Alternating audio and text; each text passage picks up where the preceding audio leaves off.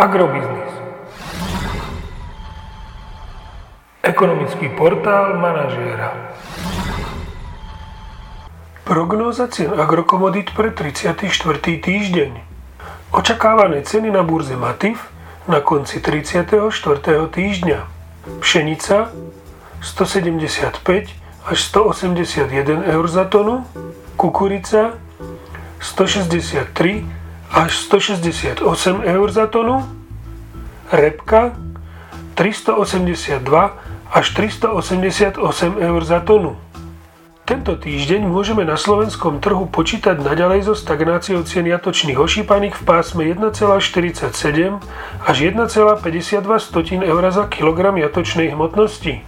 Agromagazín nemení svoj doterajší odhad očakávaných cien surového kravského mlieka na Slovensku na august a september. Zároveň zverejnil prognózu oktobrových cien. Tie sú 31,65 respektíve 31,85 eur za 100 kg.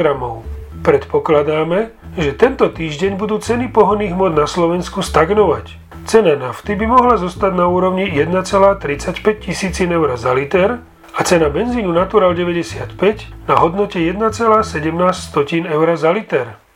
Podrobnejšie informácie nájdete v aktuálnej prognóze na portáli Agrobiznis.